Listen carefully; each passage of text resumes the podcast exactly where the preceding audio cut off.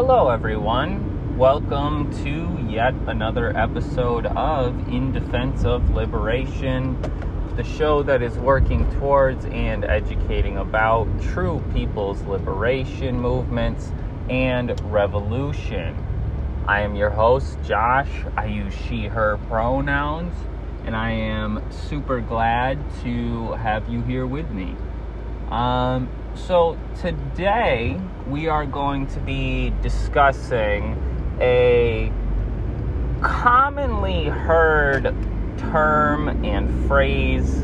Um, I wanted to do an introduction episode on this, similar to the ones that I've done on capitalism and on imperialism, that are a bit shorter. However, when I tried to do it earlier this morning, I did feel as if there really deserved to be much more breakdown, much more of an analysis.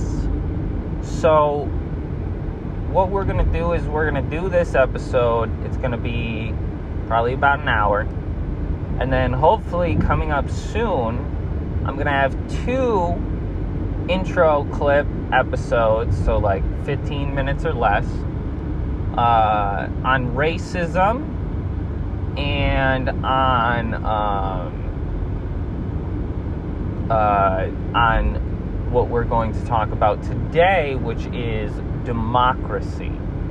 So, I think the best place to start would, of course, be defining the term and then talking about the term historically. So, the term as we understand it today finds its root origin in the ancient Greek.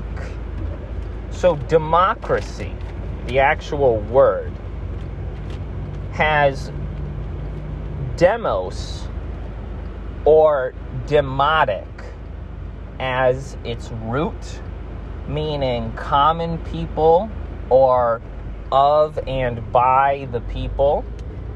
And then it has kratos, K R A T O S, or cracy, C R A C Y, as its ending. Kratos meaning rule or strength, and crassy denoting a type of government or form of authority.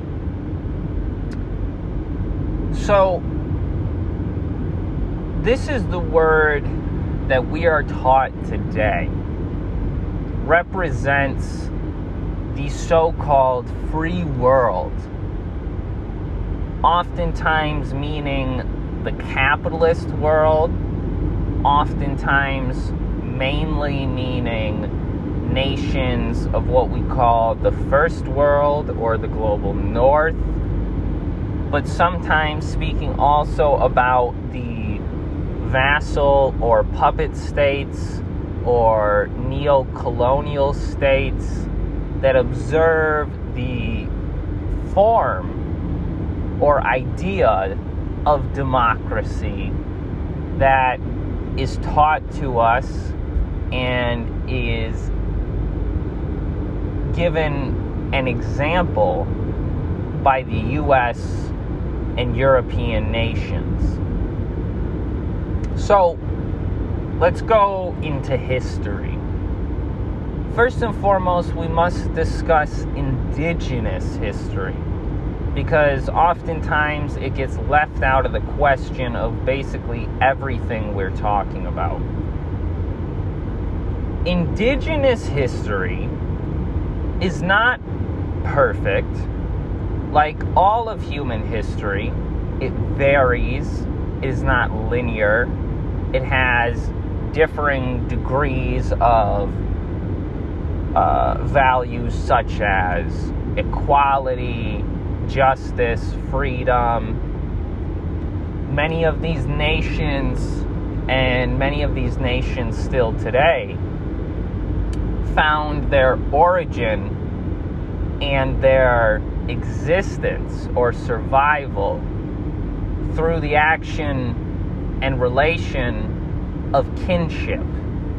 Now, I'm not indigenous, so I can't pretend to understand or truly explain this history or this relationality, but something I have been able to learn from the Red Nation, from Bands of Turtle Island, and from plenty of other indigenous scholars, indigenous uh, authors, um, about how the especially I, I can speak to because I have more awareness of the history of the indigenous peoples of the Americas. But consequently, we can understand that the history of the indigenous Americas was somewhat similar to, albeit different for the conditions and environments that were different, to the indigenous history of Africa and of Asia. So, in varying degrees, again, these indigenous communities, nations, people groups had to observe a certain type of equity and cooperation that is commonly termed early communalism because of a few different reasons. First of all, as I visited in previous episodes, we have to understand that this is a time of natural history where nature would have posed a very great threat to human beings and all human species because of course we know that homo sapiens are not the or homo sapiens are not the only human beings or human like beings that had evolved. Uh, we also know many stronger many larger many more dangerous uh, animals creatures plants uh, natural things right have come and gone in the time that human beings have been around. The only thing that allowed for human beings to survive as long as we have has always been some form of cooperation. In the early indigenous history, this was a voluntary cooperation because things like the state a military apparatus, the prison industrial complex, laws in the way that we understand them today had not advanced and concretized to the extent that they have today. If someone were to say, disagree with or not want to participate with this society, there, way, there were ways that they did leave this society.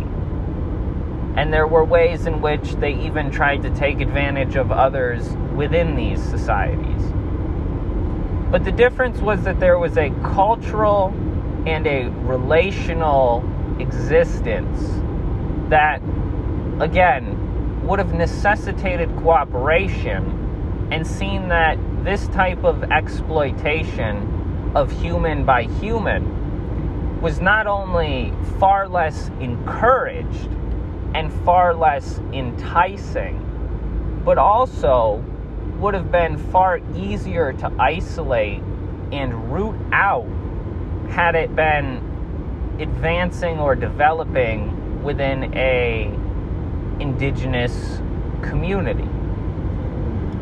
The second thing that's important to understand is the way in which trade or intercommunal relations and exchange, even of things like ideas, were continental wide.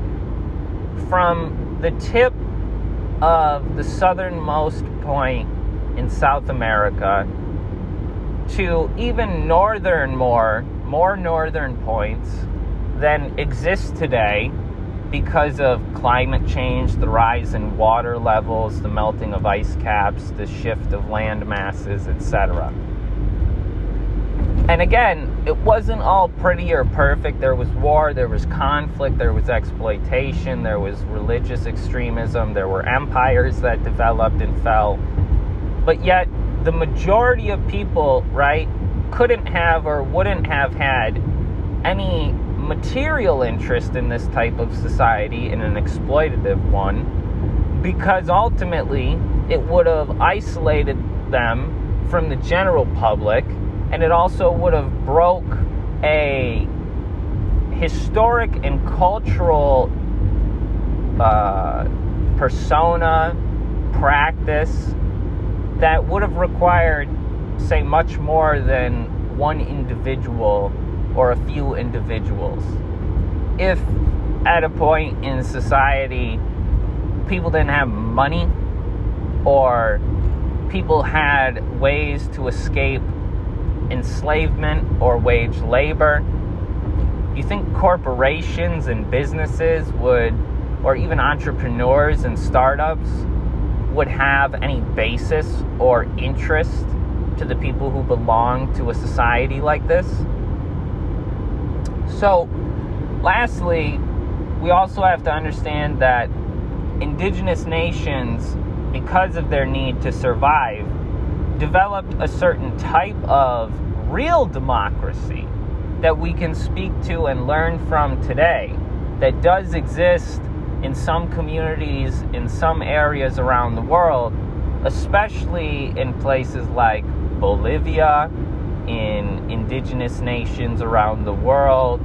Um, and something to give an example to this might be, you know, the way in which feuds or even leadership was resolved. So, leadership roles often fell to older, more experienced, more relatable, and more popular individuals within society, not simply because of their quote popularity unquote, but because, first of all, that popularity or that not know, knowing of that person would have come from their actual activity in society. It wouldn't have come from advertisements. It wouldn't have come from uh, super PACs. It would have come from an actual person who was participating in society in a way that made people interested in them. And secondly, people would have been put in that position who could accomplish the goals and tasks set out for the role and responsibility that they were taking on. If and when someone no longer fit that role, there were many more ways than there are now to democratically recall that person and introduce a new person, even in the middle of, say, someone's term, it, although it probably wouldn't have been referred to as that. Um, because of a sickness or because of a general disagreement with their actions among the public or because someone else has more experience, know how, or ability to accomplish the role that they had uh, previously been in, in, you know, responsible for. So, this is the indigenous history that we must know and understand. Uh, the second example, right, of feuds um, again, I'm not a, an indigenous historian, but from what I understand, oftentimes those who were harmed, right, and the families of those harmed, say in a murder or in a rape, would have been the main speakers and deciders for what would be done. And there were many ways in which even some of the most extreme crimes were resolved within a community that didn't lead to a prison industrial complex, that didn't lead to mass enslavement, that didn't lead to genocide, that didn't lead to firing squads and torture devices. So, this is the history which we want to know about, but which we do not receive in our history classes or in our textbooks or in the popular mainstream understanding of democracy. Now, let us talk about what we are forced into believing is the origin of civilization, European history. So, Europe, right, is a very old civilization. It has come and looked, gone, and reformed itself into many different things. Um, Greece and Rome, two of the early civilizations, which we are told are essentially the beginning of the world, were actually periods of reaction to a previous, previously existing society.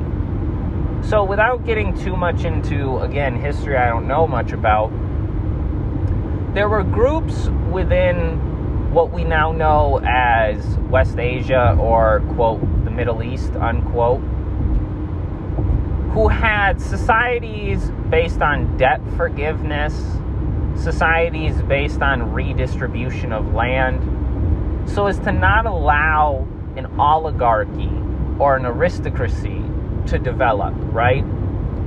There were Hebrew, Assyrian, uh, Judean, and other societies that, again, to varying degrees, had laws or practices put in place that would implement social reorganization and political restructuring intentionally so as to work out the contradictions that would have led to a much more severe class separation than existed at the time. The Greek and Roman empires wanted nothing to do with this. Of course, we know that there were some philosophers, some figures, some leaders who might not have been the most extreme or the most oppressive.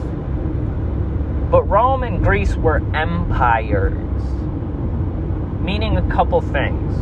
First of all, that they were imperialistic and colonial by nature. That Greece and Rome, unlike the indigenous nations, sought their existence through the theft, capture of land, and enslavement and exploitation of other nations. We know that Rome and Greece were what we call slave owning societies. But what does this mean? It means, similarly today, how we are a capitalist society, how all of our things, all of our goods, our food, our houses, our clothes, our cars, all is produced in a capitalist relation, in a capitalist mode of production, where labor is divided and socialized so that one good or one commodity is not produced by one person. And when that commodity or finished product is produced, it is not owned thereby by the individuals or groups of people whose labor went into producing it.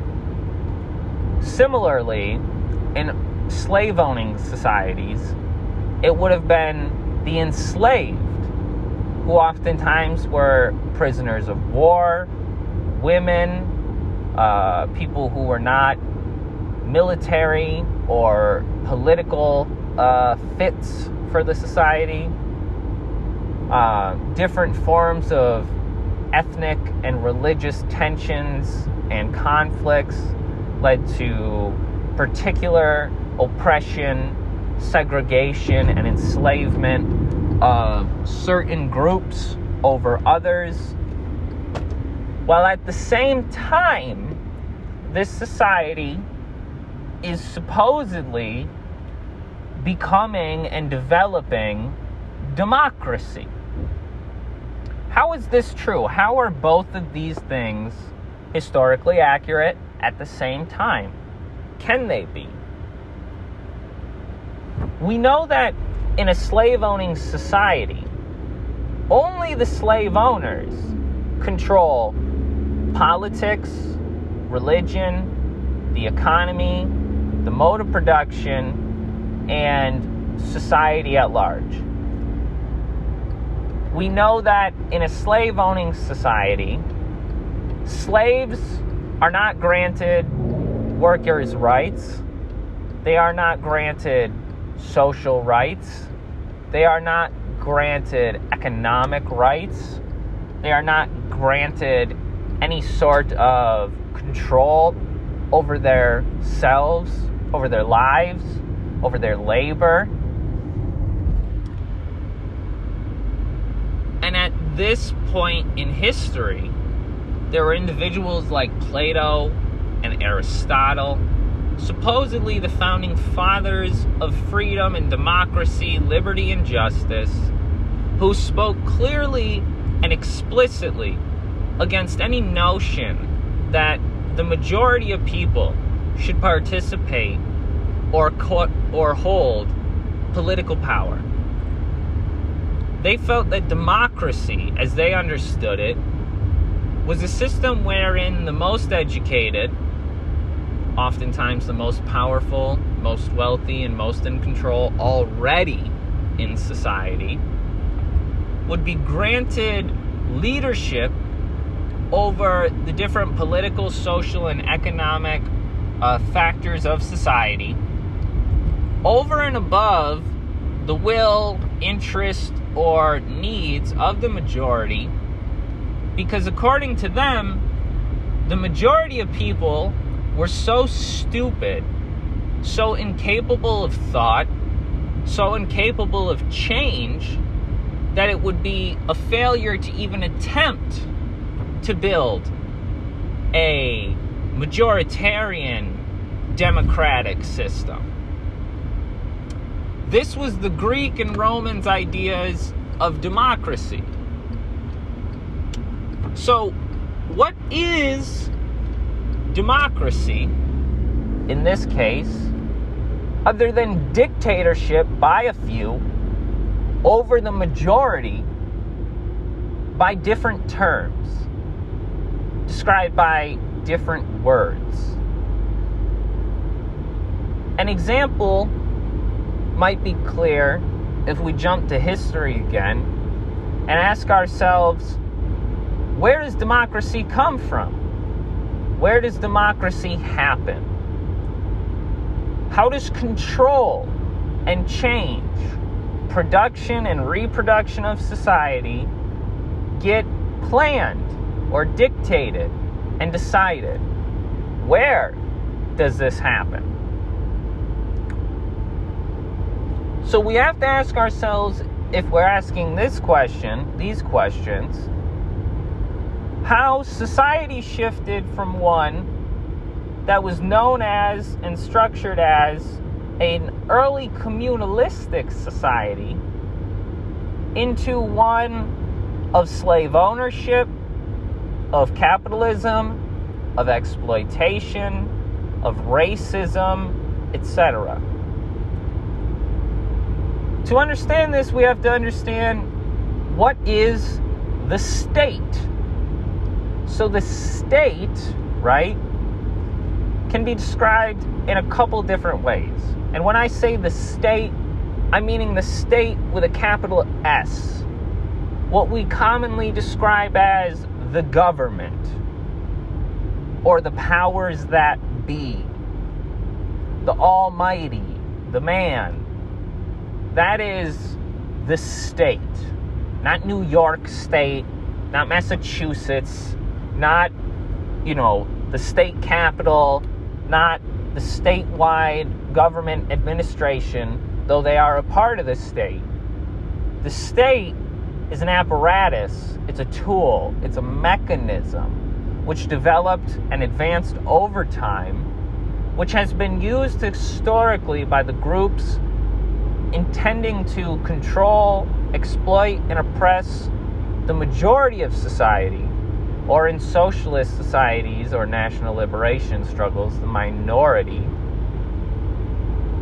to put down their interests, their practice, their ideas, as well as their association, their organization, their ability to arm themselves and their struggles.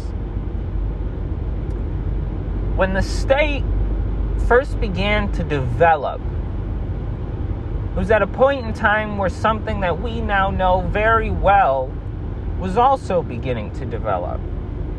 That is private property. Private property was not always a thing. It was not always something that one understood that someone could own land. That someone could look at a hill or a field of grass or a wooded area and say, This is mine. I own this. That was not always a thing. Especially private individual ownership.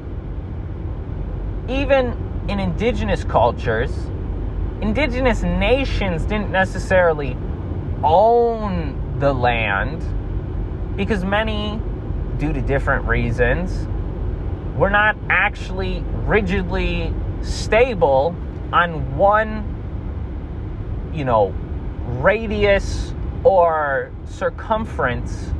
Sorry, that's the wrong description for that. Radius or diameter of landmass or square footage.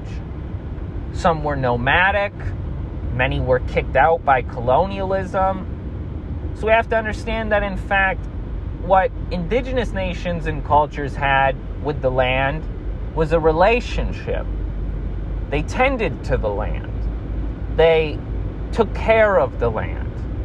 And through this, through their tending to and use of the land, the land tended and took care of them. So it must be understood that private property, not only ownership of land and things, but of people, was a historic development which required certain kinds of protections. Again, if someone wanted during a early communal period of history to start a manufacturing company and try to monopolize wood or salt or rice, it would be pretty hard because most people wouldn't want that. So most people wouldn't either buy from, participate in, work for, or relate to the individual or group of individuals that might pursue this. However, as land ownership, the creation of tools, the domestication of animals and of agriculture, came a certain ownership over these, uh, you know, factors of life by the patriarchy. Early communalistic societies were matriarchal. It makes much more sense. You can trace your lineage so much easier through that person who gave birth to you than you can through the person that may or may not have uh, help to conceive you as a child. So, especially in societies where polyamory or open relations were much more common, it would have been almost impossible to say, You're my father, right? And so, at this point, it was women and non men because we have to understand that other types of gender identities were much more common in indigenous nations and cultures around the world than they are in Europe or are in the offshoots of European colonialism. But because of this, they didn't take up the roles, say, of farm laborer or agricultural worker. They didn't take up uh, military roles. They wouldn't have taken up, you know, the creation of tools, blacksmithing. Uh, you know, it would have been more common that women and non-men actually played political roles and social leadership roles within society.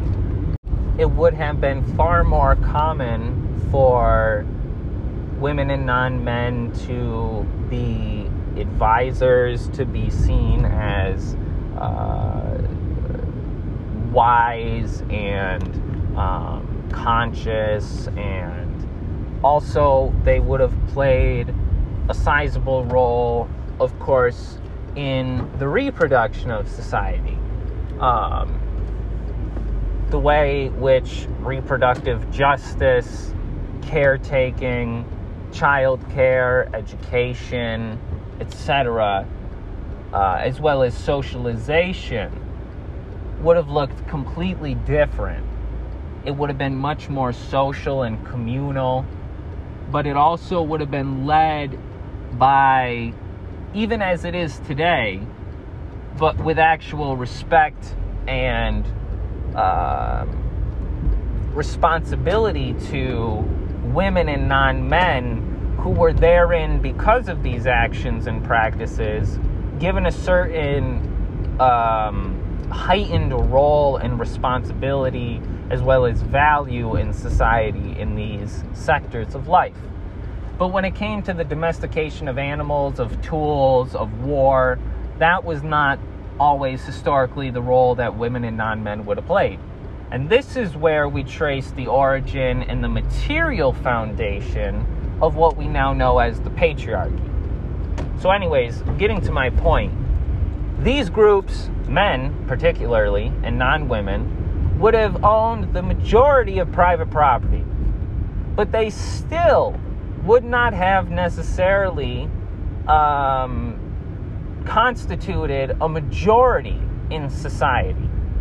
And so they required a certain type of extreme, a certain type of institution that was strong enough to not only protect their own interests, but in the same way to make sure that the general interests of the population and the common interests and needs of the people were put down, that their struggles were oppressed, that their ideas were mystified and confused, obfuscated, that they were kept ignorant. And so things like religion and law and the Enlightenment movement, philosophy, all came along with economics and politics to defend the right of the private property owners to the ownership of their private property. This is because in a capitalist system, of course, we no longer create commodities for the purpose of use. We create and overproduce commodities for the sake of exchange, for profit. And those of us who actually produce these commodities do not get to own and sell these commodities, but instead are paid a wage out of the total profit made from these commodities, which is a minimal amount of money meant to only keep us alive for a minimal period of time to allow us to make it to the next point in which we will sell what we call our labor power. Our labor power is our cognitive, physical, and other ability to take nature and turn it into a thing, either for use, whether that use is necessary or socially created for example, iPhones are a socially created use or need, whereas food is a quite understandably so necessity. And yet, what is it that is produced more in our society? And what is it that is distributed and sold more to the actual producers in society and the workers and the unemployed? It's iPhones, not food. In a capitalist system, because of this, the actual reason why things are produced changes. Meaning that now, rather than being able to go into the woods or go and actually create a thing from your own uh, resources and labor that you require or that society requires, you now either create that thing and have to give it to your owner or your boss for them to sell it back to you, or you have to find a way to purchase these things from those who are producing it through a wage which, again, is as minimal as is possible. That is a scientifically approached and understood question. It's not a guess. The minimum wage and a wage type of labor situation in general is one that is scientifically conscripted and developed to keep workers poor. So, as private property develops, as the patriarchy develops, as religion, philosophy, economists, and others come in to defend the rights of private property, this is because in a capitalist system, if you want to own private property, if you want to be able to sell it and make a profit, you have to also respect and protect the right of other private property owners to their private property. So the law, the religion, the political structure, society, economics, the whole of the way that people and humanity is produced and reproduced was set up to defend and protect those few individuals who are able to own a majority of the land, resources, factories, warehouses, transportation companies, um, labor forces, buildings, houses, etc. Some of the largest landowners in the world being the Catholic Church, the US Empire, Bill Gates, as well as others who monopolize, exploit, and hoard what should be the property of society and humanity at large, since we are the ones and the majority of people are the ones who produce it. Not the capitalists, not the CEOs, not the board of directors, not the consultants, not the folks on Wall Street, not the bankers, none of them. It is the workers. It is the working class, oppressed people, unemployed, jobless, houseless, drug addicted, uh, alcoholic, uh, poor, hungry, tired, you know, people who are forced to produce these things or die. That is democracy under capitalism and under a capitalist mode of production. I know some of this might seem a bit convoluted, but really, the reason why this is important is because we couldn't have the type of democracy or the so called democracy that we have now if it wasn't for the mode of production and the production and reproduction of society and how this forms the other parts of the whole when it comes to human history. It isn't ideas that make change Ideas certainly have a role, but it is consciousness and, in fact, conscious action and material conditions which lead to consciousness and conscious action that actually makes material change. When it comes to the state, it is an organized bureaucracy of different shapes and forms depending on the particular conditions or nations that it develops in. The government of the United States looks different than the government of Canada or of France or of the United Kingdom. But yet, these are all considered supposedly democratic systems against and above socialist systems or national liberation struggles or what we might call non aligned systems. The capitalist system sees all of these as threats. And like the state during early matriarchal communalism, which organized against and above the interests of the majority and historical social production and reproduction, and won out and developed the patriarchy. Similarly, the slave owning societies were able to, for a period of time, oppress and subjugate the masses and majority of people through conquest, through religious extremism, and through outright enslavement,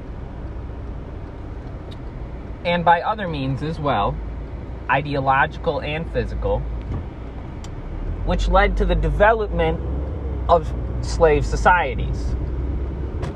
On the flip side, however, we also know, historically speaking, that in both these cases and today, there have been struggles against the development of this state or of these different forms of social production and reproduction.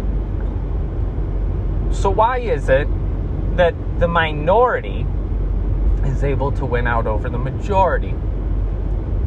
Well, the state is another thing. The state is also the monopoly of violence. We know, for example, in the United States, we have the militarized police forces growing ever stronger and larger, both in budget and in number, as well as in material. We have the military, of which there are now six branches the Navy, the Marines, the Army, the Air Force, the Coast Guard, and now Space Force. We also have the National Guard. Each state also has its own militia groups and military groups, whether they are still formal, formally recognized as a part of that, you know, uh, territory, or if they are more so becoming independent paramilitary groups. We also know there's a lot of paramilitary groups. We know there's a lot of security forces. We know there's a lot of intelligence agencies. Naming, you know, the few three letter ones we know about wouldn't even scratch the surface. We know there have been operations, practices, and activities by groups by the USAID, the National Endowment for Democracy, as well as the Center of or for Political Freedom, the different nonprofit and non governmental groups, the covert groups, the media groups, the religious groups, missionaries, etc., some of whom may not car- carry arms, but who violently oppress the people by many other means. It is this extreme violence and the monopoly by the state, by the minority, by the ruling class, by the oppressors by the slave owners, by the capitalists, the corporations, the bankers, the militaries, the police. Their commitment to massacre, to incarceration, to hunger and houselessness for the majority of people around the world, not simply here in the United States, but nearly three and a half billion people around the world who have no job, who have no home, who have no idea where their next meal will come from. That is who less than 10,000 individuals control. That is the state. And it is kept up through violence. Violence is the means by which one group puts their interests, their needs, and their ideas above others. It is violence which has led to the creation of so called democracy. It is violence around the world and domestically which has led to the creation of these so called democratic states. Let us give an example of a few to ask ourselves if we truly feel that this type of democracy suits our interests or holds up to its own ideal at all. So, some examples I felt might be perfect for this are South Korea, Japan, Germany, the UK, France, Italy, Wales, Ireland, Scotland, Poland, Hungary, Austria, Australia, the Balkans, Colombia, Peru, South Africa, and including here also colonial or neo colonial formations which portray themselves as either representing or working towards the general goals of the masses. But whether or not they happen to be African, Asian, Latino, Caribbean, what have you, a woman, trans, gay, they can still exploit, and they still do. And these systems, where even the skin tone or gender or national or ethnic identity or religion of a mass of people is taken advantage of, is exploited, and is used to exploit further the masses of people. Yet to us, these nations are described as democracies, as democratic states, as free states, as human rights watchers, as friends of the US and of the free people of the world. This could not be more of a joke, of a lie, of an absolute ahistorical, inaccurate, ignorant, false, hypocrisy, mystification, obfuscation, and intentional miseducation so as to confuse the masses of people about what their interests truly are and how to truly acquire them. So let us go through some of these examples of so called democratic states. And let me add two more here Taiwan and Ukraine. Now, these two come with apostrophes next to their names because, of course, we know that neither one of these nations has any intention or ability to truly build a democratic system.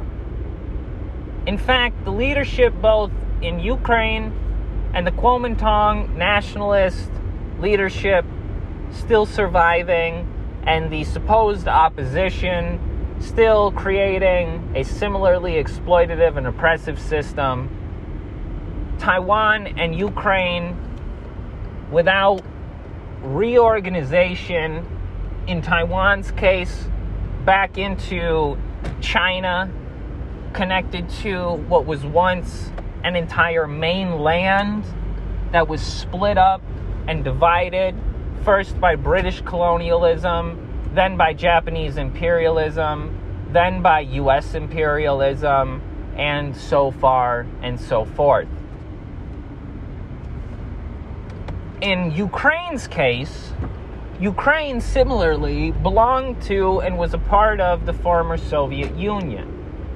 Prior to this, it belonged to and was a part of the Russian imperial uh, empire. Prior to this, it was a part of a general amalgamation of Russian, Belarusian, Ukrainian, Uzbek, Turkestan, or Turk, um, and plenty of other national and ethnic groups, all of whom, again, similarly to other nations uh, prior to colonialism, would have had wars among each other, would have had trade among each other, would have had relations, as they often did and still do today. Someone I know, actually, that I worked with previously, who came from Belarusia and is currently living in the States, spoke about how his family is essentially all over the former Soviet Union.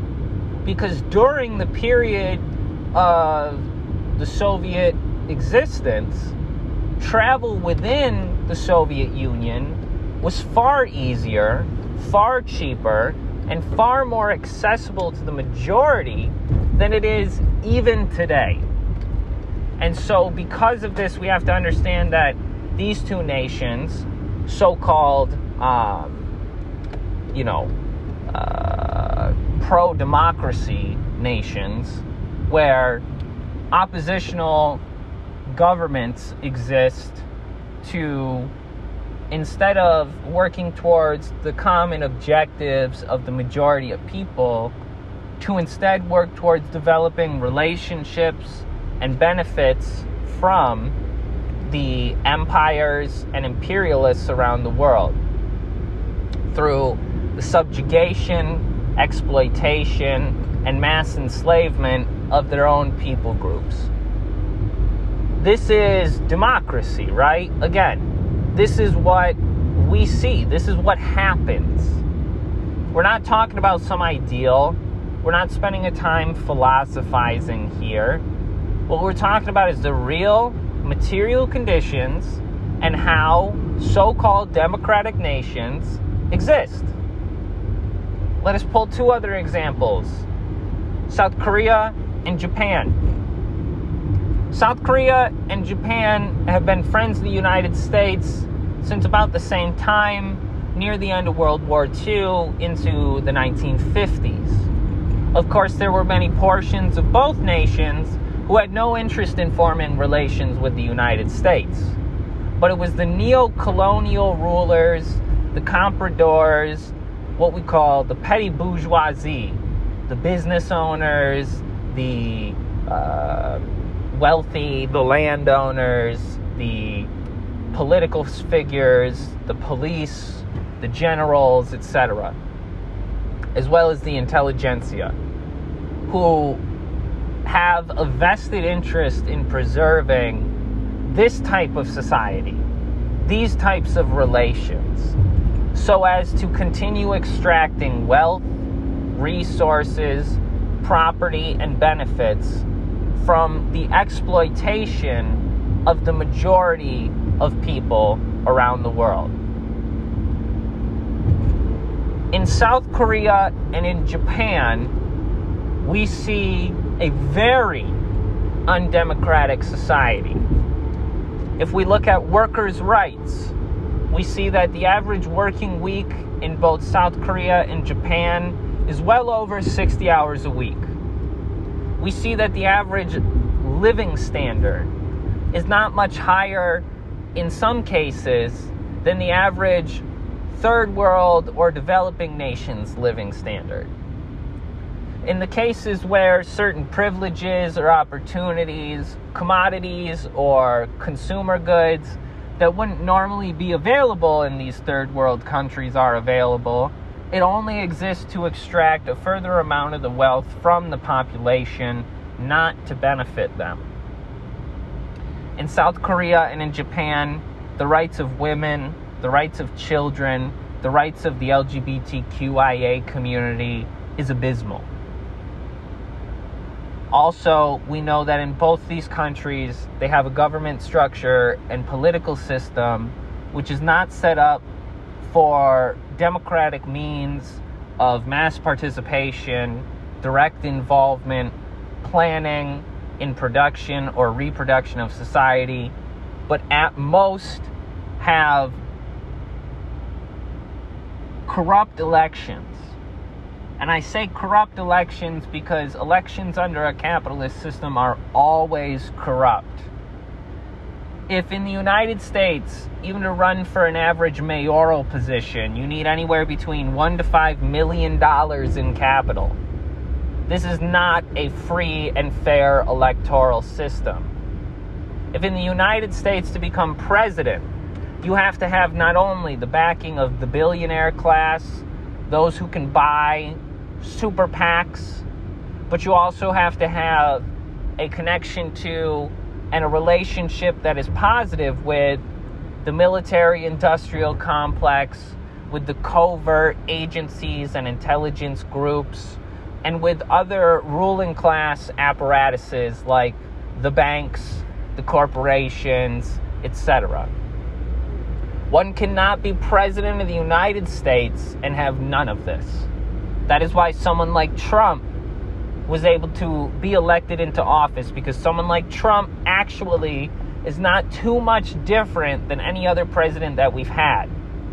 George Washington, when he became the first president of the United States, was the wealthiest person in the world.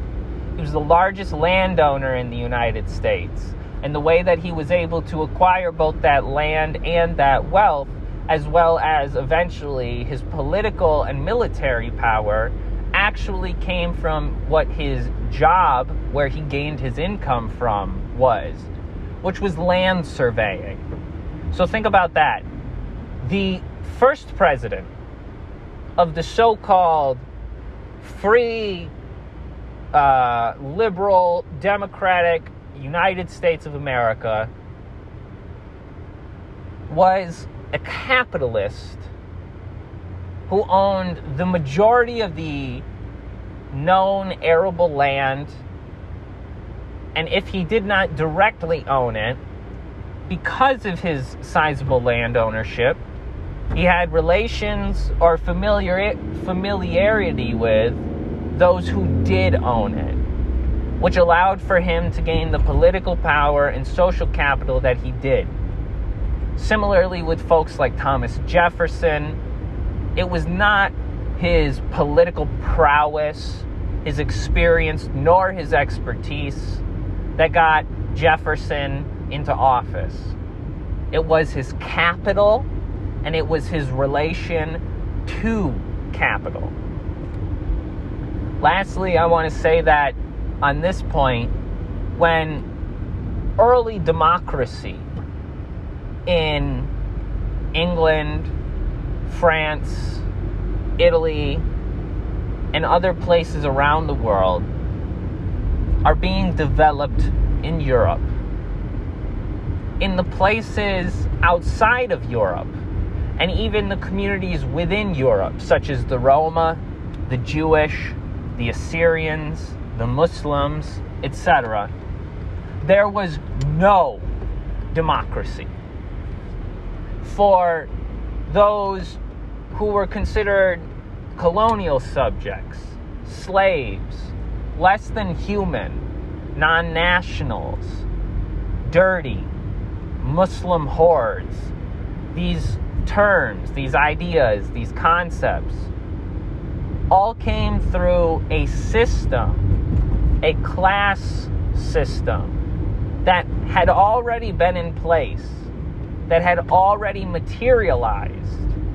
It was not these ideas that led to its materialization. So it was the extreme forms of violence and oppression against different nomadic peoples or Jewish and Roma peoples in Europe, Muslims, and other religious groups outside of Europe, as well as the peoples of the Americas, Africa, and Asia who were to suffer and die, labor and starve, produce but not own, produce but not consume, produce but have no power. This was the introduction to the majority of the world to the idea of European democracy. The state developed in Europe in a particular way through its many struggles internally and eventually externally to incorporate and develop any and all tools, apparatuses, mechanisms, or approaches that it required to stay in power. That is why the state today looks so different in so many different places, in so many different periods of time. Because different class struggles, different fights for freedom, for national liberation, for an end to oligarchy or oppression, led to the state's necessity to develop new forms of oppression. One example might be the early creation of the prison system in the United States. During colonialism, it was common to use capital punishment, torture, and murder to resolve issues either legally, within the military, or politically. But eventually, the colonists realized that if they kept killing and in, you know, torturing, beating and abusing or di- dismembering other cohorts from the colonial empires, they would soon become outnumbered. They also realized that genocidal tactics and massacre do not allow for the development of a labor force. They do not allow for the development of an actual system where if the people are to be enslaved, if the people are to be oppressed, if the people are to be taken advantage of, well, they have to be alive. You cannot kill your entire labor force. You cannot kill the entire population you're trying to exploit. so, very quickly, the so called forefathers of democracy and freedom and liberty came to a crux. they realized that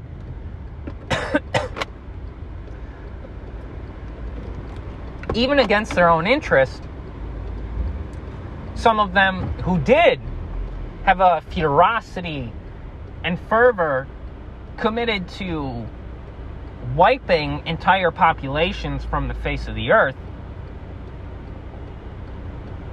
Because of this, and because of the realization that came from this practice, there was even internal struggle within the ruling classes and within the state. So, again, the state has to develop new forms to deal with these problems, new tools, new approaches. If it can't massacre everyone, and, and it can't just wipe people who don't follow suit or who they see as non human from the face of the earth because multiple reasons Uh, not least of which, of course, it depletes a sizable amount of the empire's resources to do so. If this is the case, well, then now the group of people who got into power by doing that, by murdering people, by enslaving people, now have to figure out a way to do exactly that, but to a controlled level where not only can they stay in power, but they can advance. They can develop larger. They can grow and hoard more sizable dens of resources and of wealth. They can exploit the people further.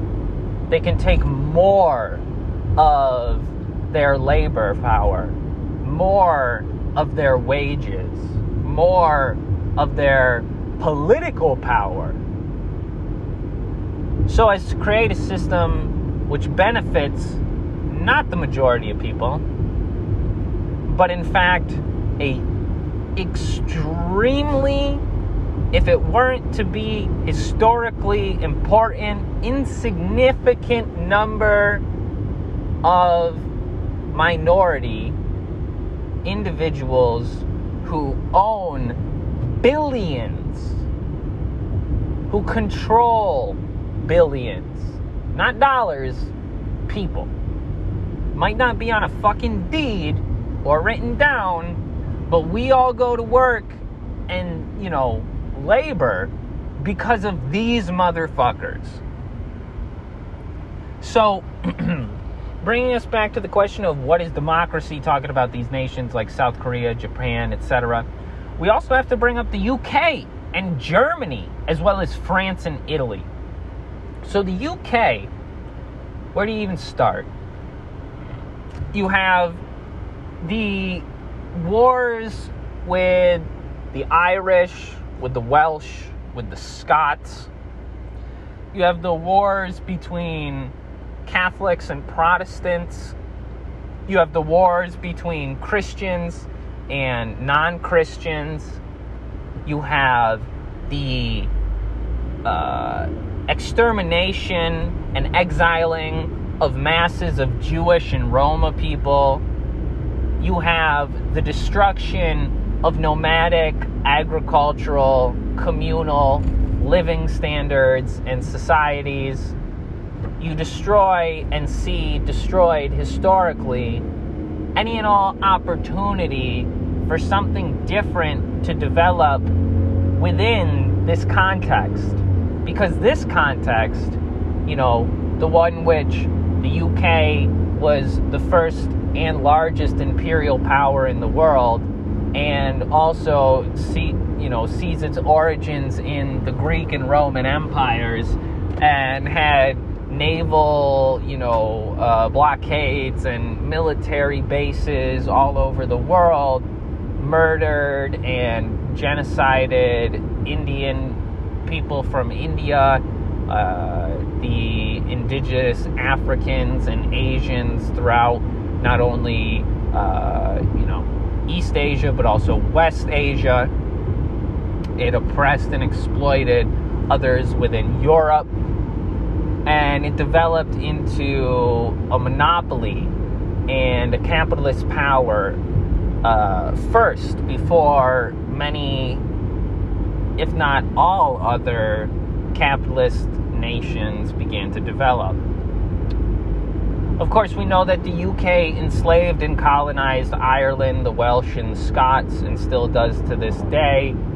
Um, we know that the British were some of the original arbiters of mercantilism, of Christianity and Catholicism, of patriarchy, of uh, nuclear families and gender roles, of Protestant labor practices, right? Think about that, the Protestant work ethic. Hmm. And also these were some of the groups, of course, which led the charge in actively taking on a objective to seek out and steal as much wealth, land, and labor power from the rest of the world as they could. France, similarly, has been a colonial power for a while. Now, France's development looks different to the UK, but France also has had much involvement in East Asia, as well as North Africa and West Africa. France still has a portion of Africa named the Francophone speaking African nations. Um, these are nations that speak French as their first tongue. African nations that speak French as their first tongue. France also has, similarly to some of the Enlightenment figures from Great Britain, a certain philosophical appeal or ideal towards freedom, liberty, justice, the pursuit of happy, happiness. But all of this, of course, similarly to the early developments of the state, to the British Imperial Empire, we're all freedoms, ideas, principles, or rights for the owners of private property. Everyone else, for the most part, was not even considered human beings. Africans, Caribbeans, indigenous peoples of, of the Americas, uh, Asian folks were not considered human beings. Do you get that? The forms of slavery that came from England, France, and other European nations had to have their own term made up. Chattel slavery, which, unlike the slavery which had existed for centuries, dating back to the early ancient Greek and Roman societies, did not even get to the level of degradation and dehumiliation, exploitation, and violence that what we know as slavery here in the domestic colonies of the U.S.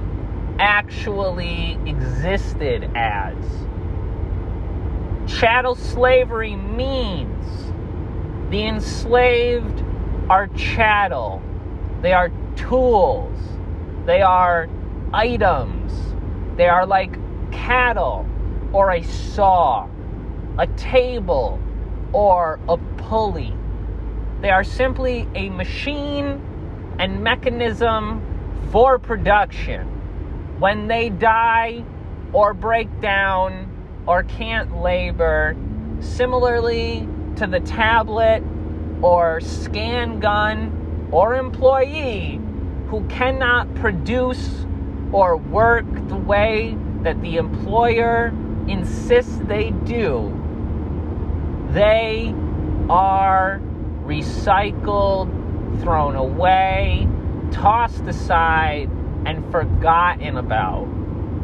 Because they, even in a capitalist society, those of us who do not own private property, who do not own capital, but who can only feed ourselves, clothe ourselves, transport ourselves, and house ourselves off of the sale of our own mental and physical faculties, motor skills, and labor force.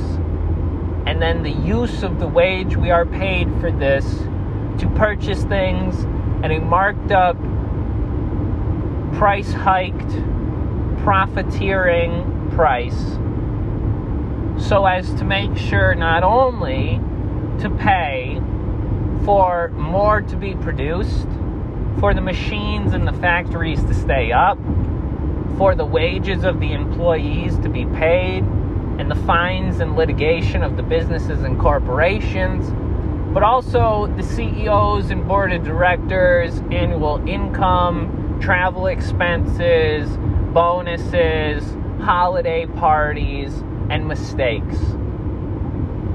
That is what we pay for when we go to the store. That is what we pay for. It is not the cost of the item, nor the cost of the item and the cost of labor. It is the cost of all of this, which factors into the profiteering price rate that the capitalists and monopolists are able to gouge out of the masses' wallets and hands and pocketbooks. We know that democracy in places like Italy or Germany had a little turn for the worse, shall we say.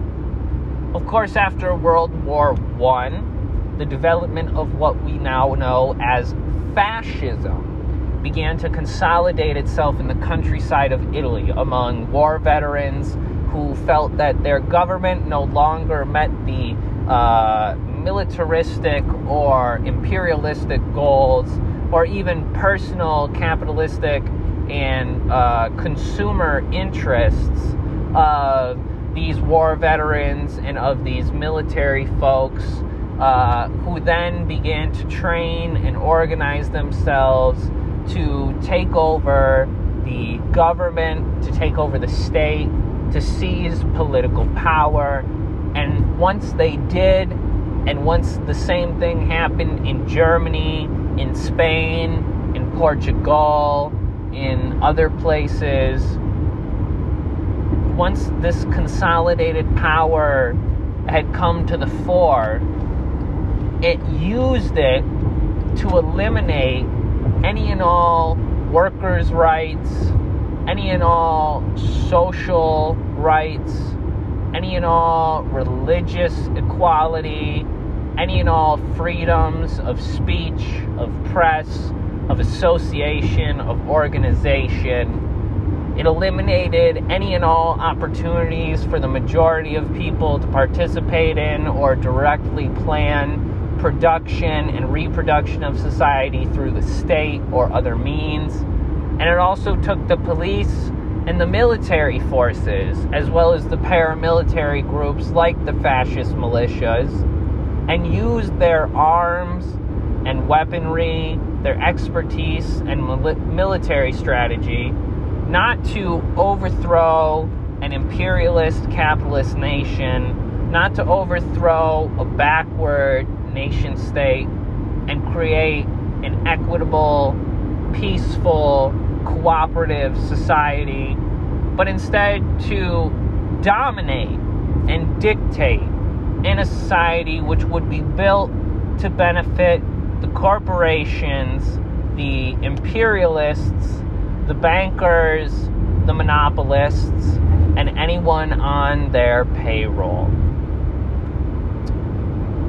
in places like Poland or Hungary and Austria. Similarly, after World War II, there were different Soviet installations, popular power, leftist, social democratic, socialist, and even communist parties, which were either in power popular in elections or on the work floor.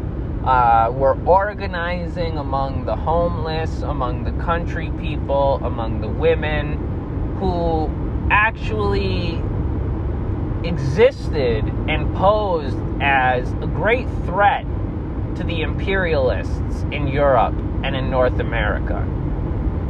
And so the so called democratic nations funded armed, trained, taught, transported, introduced, and supported and encouraged the overthrow of socialist, social democrat, liberal, and otherwise democratically elected governments or reinstalled fascist dictatorships because of compromises that European empires, and especially the United States, brokered with the Nazis and the fascists of the world.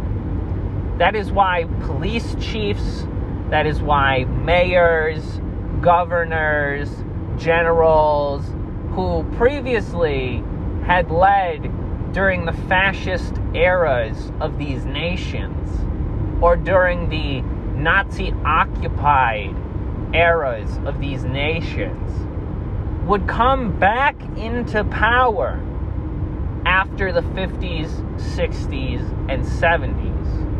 If we look at Poland or Hungary, Czechoslovakia, Slovenia, Lithuania, Romania, any of these Eastern European nations that were formerly either a part of the Soviet Union or had strong ties with the Soviet nations, which allowed for their own national liberation struggles, socialist or communist parties to develop. This was only possible because of the strength and the ability to defend against violence, which the communists and socialists of the world, the nationalists and national liberation struggles of the world, posed. This was the defense that they could put up. And when it was no longer possible, the fascists were resurrected and put up into power, called Democrats, called Democratic administrations by the so called Democratic Free Nation of the World, the U.S. Imperial Empire, in order to yet again take away political, social, economic, religious, and other freedoms, rights, and power from the masses of people who once either held it or were struggling to seize it. This was done covertly. This was done overtly. This was done through operations like Gladio or like Paperclip. This was done through coups in Iran, Guatemala, Afghanistan, Iraq, uh, as well as in newer nations today like Ukraine and attempted coups in nations like Hong Kong, Taiwan, Tibet, Nicaragua, Cuba, Venezuela, and others. This was done through bombs, through fire, through napalm, through chemical warfare and biological warfare. This was done through dismembering of bodies, like Patrice Lumumba's. This was done through the massacre of 30,000 in El Salvador.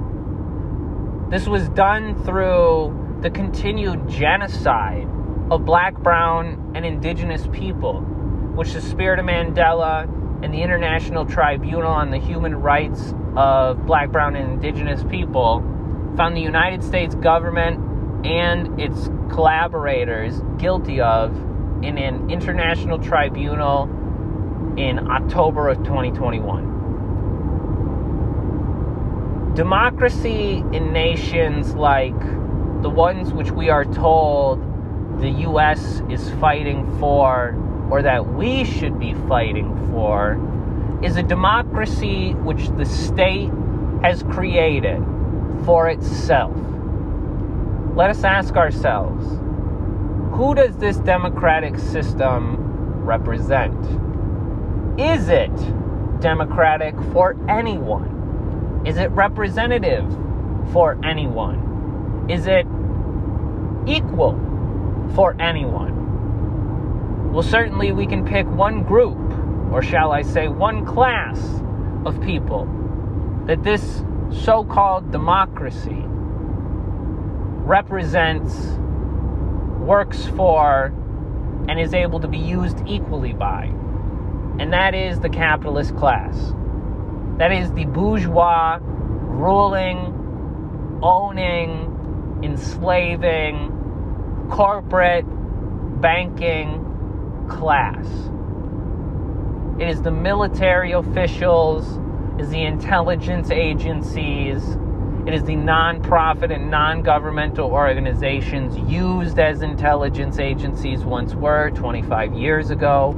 Side note, please look up the most recent uh, piece on popular resistance coming from the folks over at the Gray Zone, where they did an interview with Vice President of the National Endowment for Democracy and asked her quite pointed questions about what policies or procedures are in place to ensure that grants do not go to groups or media institutions that are advocating or justifying violence against people, nor uh, was she able to answer any and all questions about what is done if and when grants are given to a group, which then begins to justify, uh, uh, call for, or corroborate towards violent acts, whether they be coups or mass murders, uh, what have you. Um, she also similarly could not say what sort of policies and pre- procedures were in place to revoke or rescind funds from groups that, like, for example, in Nicaragua in 2018, the uh, protesters who killed over 200 people um, continue to receive funds from the National Endowment for Democracy, even when they posted these torturous and murderous acts on social media. I feel I've covered my point well enough, and this episode has gone on long enough. So I want to just finish by saying that a couple things are true. One, there are people that this system represents. But that just simply means that democracy under a capitalist system is not democracy for the people, but is in fact a name given to a tool of dictatorship, which is controlled by the ruling class of this country and of the international ruling class around the world. Democracy, elections, especially bourgeois elections, where only wealthy, powerful people are able to be elected, and where the majority of people ultimately have no say or no ability to participate in uh, elections outside of casting a vote, um, of which many, even in the United States, do not have this right. Um, we know that democracy, again, is in fact a system whereby a minority of the population is able to control and dictate the uh, production and reproduction of society over the interests of the majority. This is clear in every single European nation that has ever existed. This is clear in the Americas where capitalism, colonialism, and neo-colonialism have been enshrined. This is clear in Africa and in Asia where the resources, labor power, uh, civil society groups, political parties, media enterprises, educational facilities, and other materials are all monopolized, owned, and controlled by a wealthy, extremely small, minute amount of capitalists and bankers, military officials, and intelligence agents, former or not, because as we know, you can never truly be a former spy, a former CIA agent, a former intelligence operative.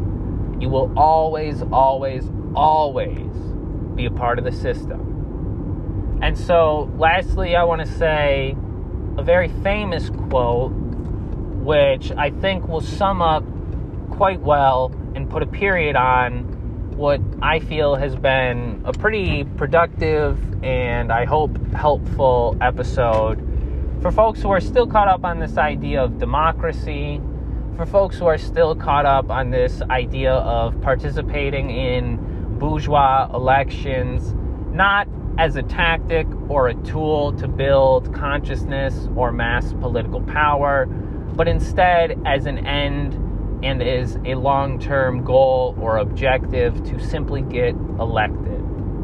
This is why so many within the housing movement, within the union movement, within the feminist movement, within the socialist and communist parties, are all beginning to break away what has been the old guard, the old leadership, the old ideas, the old tactics, and the old strategies. Because under capitalism, freedom is as it always was under the ancient slave societies. Freedom for the slave owners. V.I. Lenin. All power to the people, folks. Long live the revolution and revolutionary people. Long live people's democracy. Long live socialism. And long live revolutionary consciousness. Peace.